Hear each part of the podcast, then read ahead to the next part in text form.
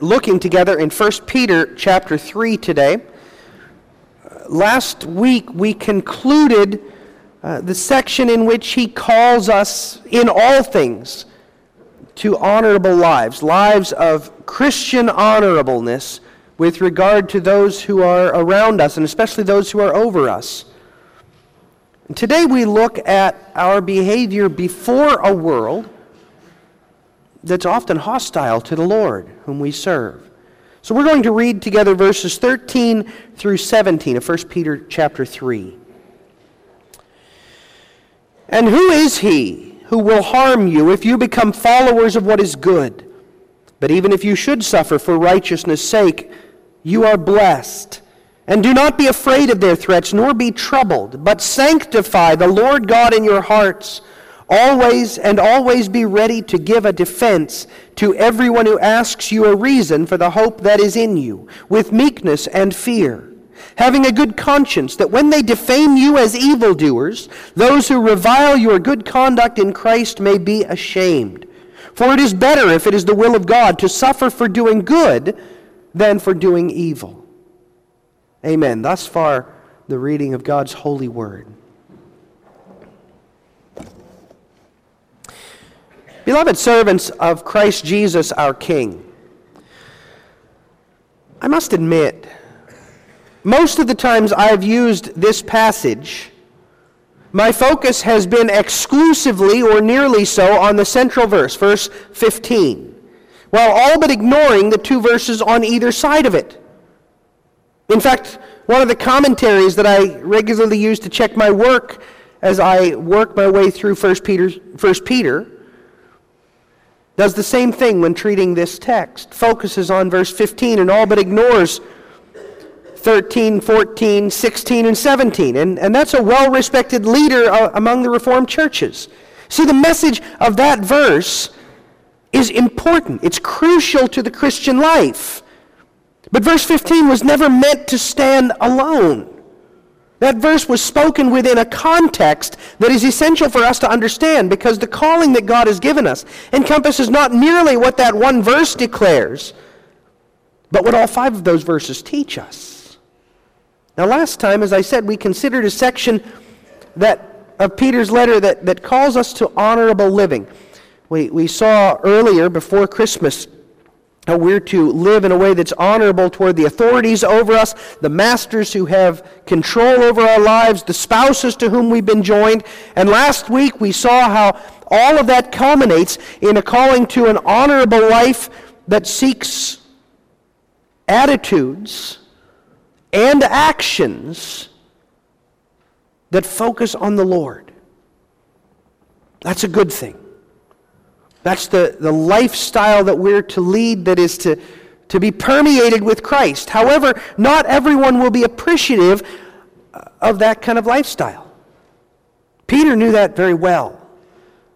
Although persecution was not widespread when he wrote this letter, the apostle knew that greater persecution soon would come. And so he began preparing the church to endure that persecution as Christians. And that's a preparation that we need also. Because opposition to Christ is growing in our place, in our age. And it's likely to get worse. So we need to be equipped to handle, to face that persecution. And that equipping, that preparation, it comes primarily in keeping our hearts and our lives focused at all times on Christ.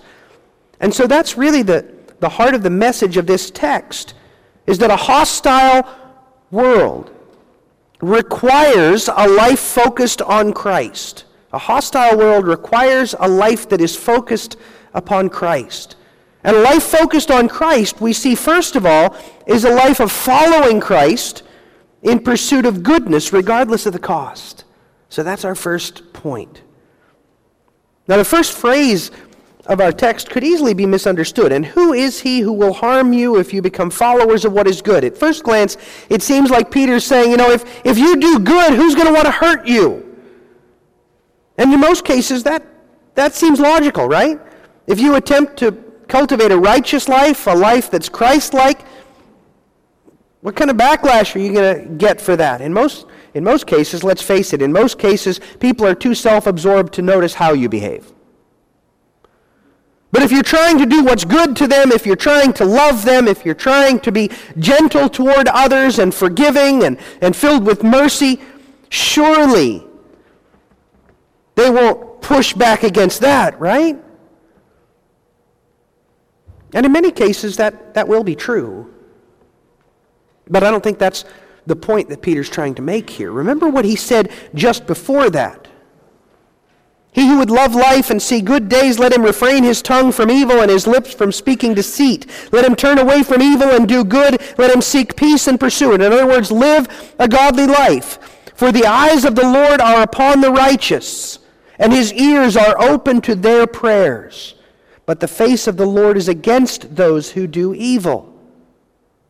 And who is he who will harm you if you become followers of what is good? In other words, if you're doing what the Lord has just said there, if you're seeking after what is good, if you're following the Lord, if you're devoting your life to Him, His eyes are open to all that is happening to you. He sees everything your life holds, He hears your every prayer.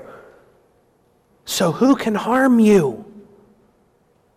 You see, this is a statement of confidence which we need given the hostility of the world in which we live, the world that is devoted to sin. There is comfort, there is confidence in following after what is good. Because when we follow after what is good, we're following the instruction of the Lord. We're living as those who have faith in Christ.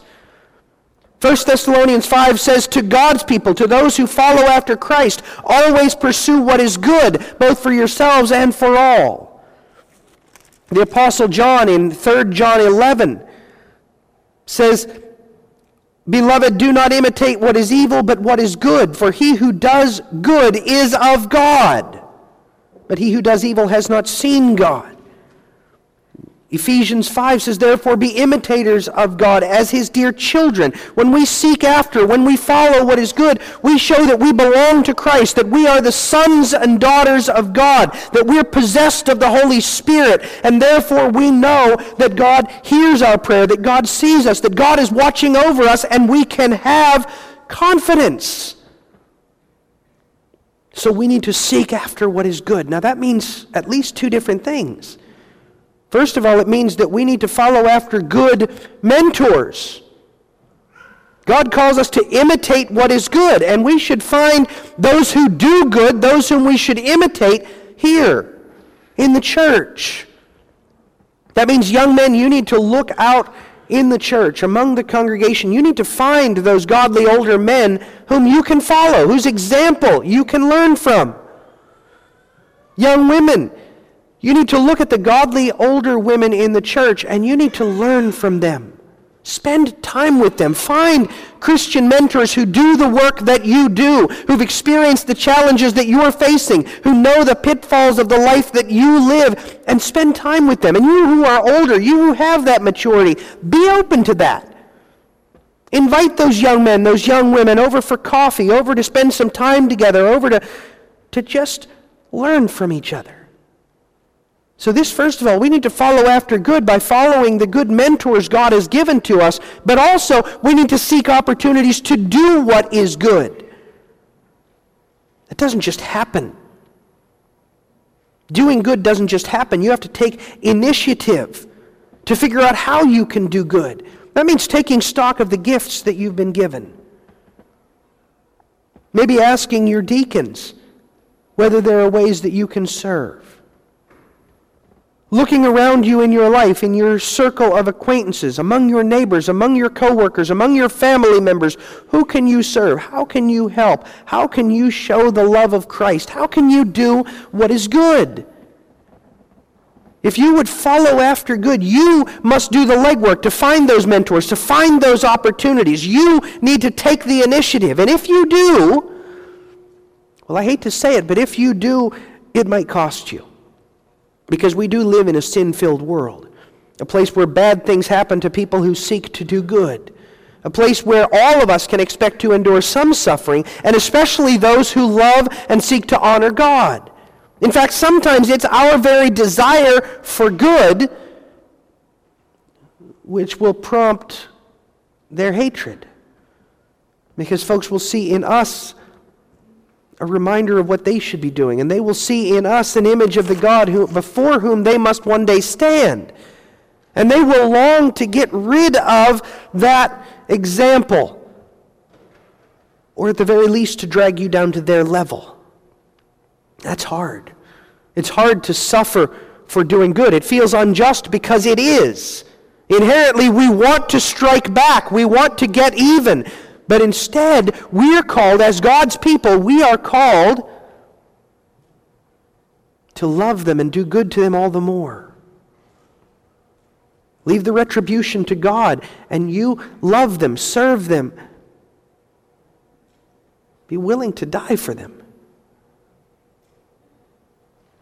After all, as Peter reminds us, even if you should suffer for righteousness' sake, you are blessed.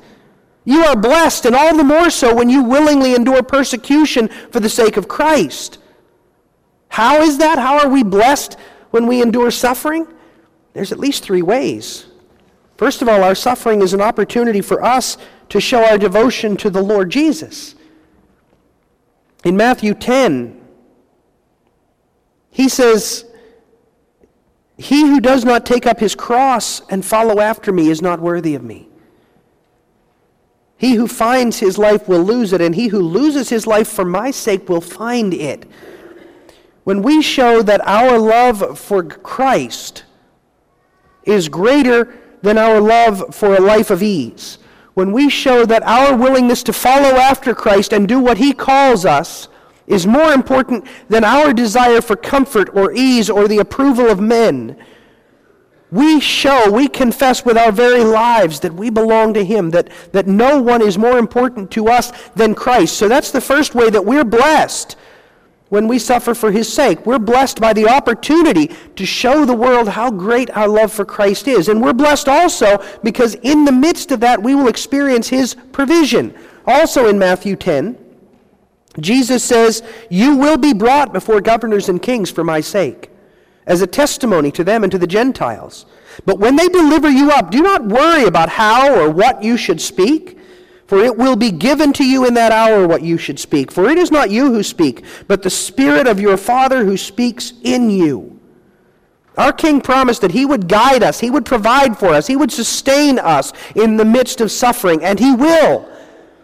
And how great will be our encouragement as we experience His provision in the midst of that suffering. So that's the second way that we're blessed as we suffer for doing good. And the third way, well, Jesus says in Matthew 5 Blessed are you when you are persecuted for righteousness' sake, for yours is the kingdom of heaven. Blessed are you when they revile and persecute you and say all kinds of evil against you falsely for my sake. Rejoice and be exceedingly glad, for great is your reward in heaven. For so they persecuted the prophets who were before you. Blessed are we when we willingly endure persecution for Christ's sake, because that shows that the world knows that we are His, and Christ has promised that we will be rewarded as His when He comes to judge all mankind. So we are blessed, even when the unbelieving world hates us for doing good, because we're following after God who loves us, who provides for us, and who never lets us go. Therefore, Peter urges us do not be afraid of their threats, nor be troubled. We've no need to fear them because they can't truly cause us harm. They can't take away our relationship with the Lord. They can't deprive us of our eternal reward. They can't even prevent us from pointing people to Christ. We've no need to fear them because ultimately men are weak. They can harm our bodies, sure, but they can only do what God allows them to do. And they can't touch the stuff that's really important. They can't take us from Christ. They can't remove our faith. They can't they can't remove our eternal reward. So we need not be troubled by them. That word rendered troubled, it literally means to shake or to stir up. When the, when the storm hit the Sea of Galilee and caused the waves and the wind to, to rise up, it was troubled. It's the same word. This is what happens when we get all overwrought about the situation in which we find ourselves, and we can't think, and we can't be productive, and we can't act. That's what it means to be troubled. Everything that's, fa- that's facing us becomes so big that it becomes overwhelming. And we shouldn't allow that, says the Lord.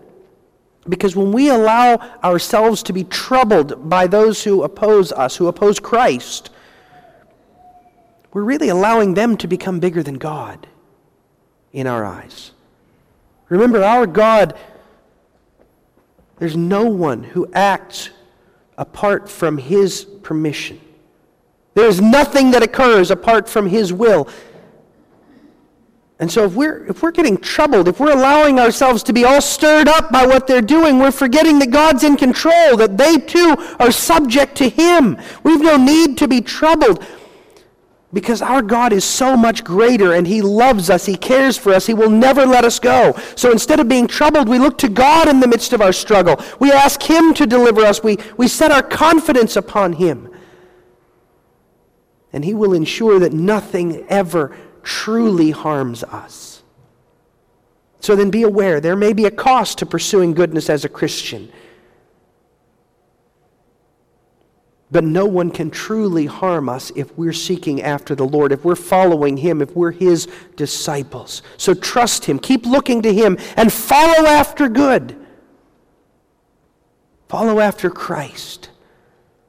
And as you do so, sanctify the Lord God in your hearts, says Peter. That's the start of verse 15, which is the heart of our text. In this verse, we learn that a life focused on Christ is a life of speaking of Christ with humble boldness when we encounter confrontation. Speaking of Christ, we're all called to do that. And that's hard for some of you to consider. Because some of you tremble at the very idea of speaking before two or three people. You'd rather do just, just about anything other. But you know, it's, it's not like climbing the ladder to a high dive. When you climb the ladder to a high dive, especially if you're afraid of heights, every step is torture because you see the height rising before you and you contemplate with every step the, the frightening thing that is, is waiting for you and you're pondering the magnitude of the drop.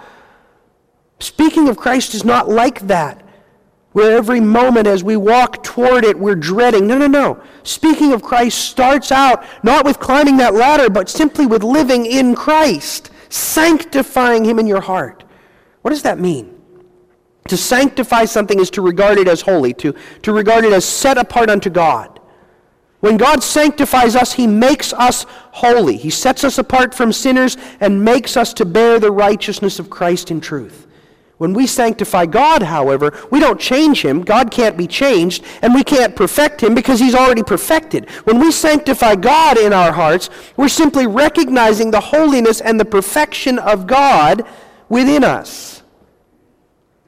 So when we're trying to do what is good, when we're trying to please God in a sinful world, and we're facing persecution, we're enduring struggles, we should do so while sanctifying God in our hearts, recognizing, confessing, acting upon the fact that God is infinitely greater, infinitely stronger, infinitely more loving than anyone else in this world. This is a confession we make in our hearts, where all of our thoughts and all of our actions arise. Because as we make that confession, we gain strength.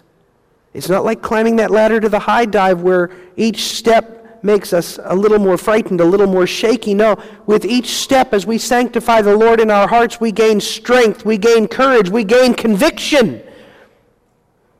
And as we act with that courage and conviction and love of Christ exploding from our hearts, people will see the difference.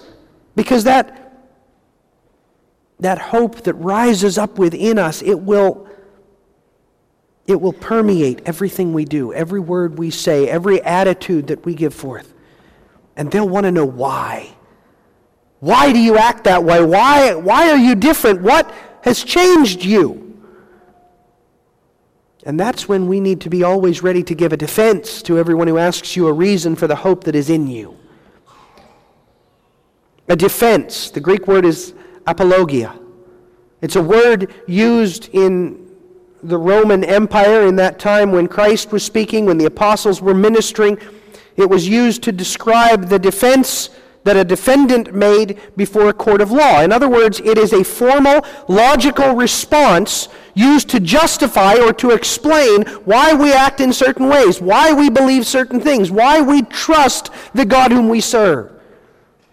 For Christians, this is to be our response when folks ask about the differences that set us apart, the way we love those who hate us, the way we refrain from sins in which they delight, the way we rejoice in the midst of suffering. The way we bravely endure pain and injustice and even death, calmly looking to Christ. When they see these things, they want to know why. Why do you respond that way? What makes you that way? And we are called to respond with a Christian defense. In other words, telling them about Christ. But don't get caught up on being nervous about that. It doesn't need to be a complex defense. You don't have to be a theological Einstein to do that. Keep it simple, brothers and sisters. Tell them about sin. How we all were made to serve God. And we were given the ability to do so, but in rebellion, our first father, Adam, sinned. He refused to serve God. And every one of us has followed after his footsteps. And so every one of us deserves God's punishment for refusing to do what we were made to do. Tell them about sin and then about salvation. How God so loved us that even when we were his enemies, even when we hated him, he sent his son in love to endure the punishment we deserved. And he sent the Holy Spirit to teach us to delight in him, to desire him, to long for his salvation. And he gave us the faith that joins us to Jesus so that the forgiveness he earned on the cross becomes ours, so that the righteousness of his life is attributed to us. And then, having told them about salvation, speak of your service, how you desire to live for God out of gratitude for all that he's done. You desire to, to show in your life that you belong to him who has delivered you from death. It's really that simple. Tell them what you believe. Tell them what gives you comfort, your guilt, your grace, or Christ's grace, and the gratitude you now show. But you have to be ready. If you never prepare, if you never think about what you will say, you won't be ready. You'll, you'll stammer and stutter when you're given the opportunity. So you need to prepare to make that defense. That doesn't mean writing out a, a little mini sermon. Doesn't mean standing in front of the mirror and rehearsing. It means spending time studying God's Word so that we'll know inherently deep in our hearts that we'll know the truth that God has set forth about us and about Christ and about the life we now live.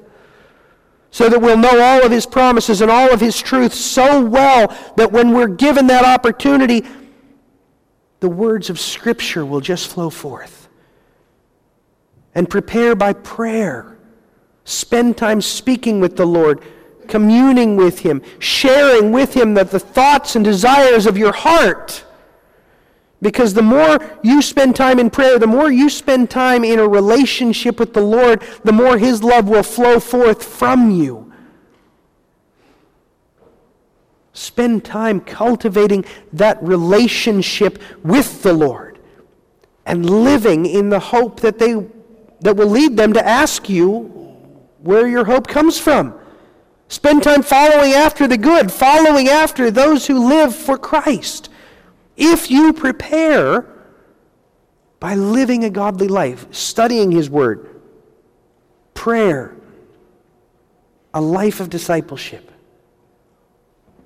and, brothers and sisters, you will, when you get that opportunity, you will be able to give them a reason for the hope that is within you. And so, when you do so, give it with humble boldness. That's hard. That's hard because when they ask about our hope, we tend, we tend to get a little nervous, we tend to get a little defensive. That God doesn't want us to slap, slap them with the gospel, He doesn't want us to, to beat them over the head with it. He wants us to, to bring it with meekness or humility. In other words, we need to show the love of God in the way that we speak, in the words that we say, in the attitude that we convey to them. We must speak with meekness, showing them the gentleness and the humility of Christ. And we must speak with fear, not with fear of men. We have nothing to fear from men. Our God is so much greater. But we fear God. And therefore, we speak of him not lightly, not flippantly, but with respect, with gratitude, with honor. Folks, this is, this is hard for us to contemplate, especially for those who are introverts, those who, who shudder at the thought of being put on the spot. But God doesn't give us the option of being quiet. He calls us one and all to confess Him boldly. And we can and we will if we prepare today by spending time with the Lord, by studying His Word, by living for Christ. Then we will speak with humble boldness. And meanwhile, let us reflect Christ by steadfast holiness, faithful to our conscience. That's the last thing we see here. With this final section, Peter returns to the fact that persecution in this world is inevitable. Now, of course, not all Christians will experience persecution in the same way. Some people will experience uh, relatively mild forms, while others will be crushed by it. But regardless of how we're persecuted, our response must be to speak and to act as Christians. And therefore, Peter calls us to have a good conscience. The conscience is the inner voice, the the feelings by which God helps us to see that we're doing what is good and right or that, that we're doing what we should not be doing. The conscience is that inner awareness of the moral quality of that which we are doing. And, folks, the conscience is a gift from God. Kids, you know that? Your conscience is a gift from God because He uses it to draw us into greater and greater holiness. When you feel, you know what I'm talking about. When you feel within you, boy, I hope I don't get caught doing this. That's your conscience. Boy, I hope mom and dad don't walk in here. That's your conscience telling you don't do that, right? When that voice disappears altogether, that's your conscience saying, go right ahead. But here's the thing every time you fight against your conscience, every time you silence that voice when it says, you better not get caught, you better not do this, this is a bad idea, every time you silence that voice, the next time it's going to be a little quieter. It's going to be a little easier to ignore. And it's going to be that much harder to become holy, to live a life of discipleship. So we need to listen to that conscience, recognizing that it's a gift from God. We need to be able to say with Paul, as he says in Acts 24, I myself always strive to have a good conscience without offense toward God and man. And if we do, then those who defame us, says Peter, will be shamed. After all, they're slandering us as though we were evildoers when we, by being true to our conscience, by following after God's instruction in His Word, we're doing what is good. We're following after what is righteous. And so if they insist on condemning our deeds, they're, they're forced to condemn that which is clearly good. When we protect the unborn, they, they're forced to criticize those who love and protect babies. When we lead Bible studies in prison, they're forced to criticize those who are seeking to restore people who are renouncing their wicked works, to love people who are hard to love. When we adopt or foster children who are in need, when we help folks to escape debt, when we provide food and shelter to those who are destitute and homeless, when we spend time with the elderly, when we mediate between those who are estranged, when we do these things, the enemies of God are forced to criticize works that are clearly good and commendable. You see, the message here is that how we live deeply affects our witness. We can quite, inten- quite unintentionally serve Satan by the way that we behave. When we act in ways that are proud and self serving. When we speak toward others in a way that's harsh and filled with venom. When we embrace and seek to justify our sin. When we defend causes that are questionable. When we do these things, we make Satan's job easy. We give him something to talk about. Far better that we live in a way that leads folks to ask the reason for the hope that is within us. And that we force Satan to criticize that which is clearly good.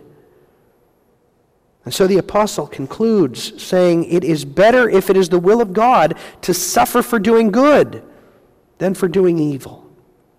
It may be the will of God that we suffer.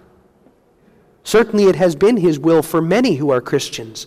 And we can't know in advance what His will for our lives will be. But if we must suffer, let it not be because we've done evil. Suffering for our rebellion against God, suffering for our sin that cannot be defended, suffering for the sake of the flesh which we've chosen over the way of the Spirit. Far rather let us suffer for doing good. Let us be those whose lives are filled with good, those who live to pursue what is good. And let us suffer along with Christ, bearing his cross, enduring his shame. For then we will gain the opportunity anew to show the hope that is ours, to experience the sovereign care that is his, and to know the joy of telling others about Jesus, our Savior and our King. My friends, we may well be called to suffer for serving the Lord in this broken world. We may. Or our suffering may be so insignificant that it doesn't bear mentioning. That is in the hand of God alone. But our calling, either way, is to prepare by living a life that is focused on Christ.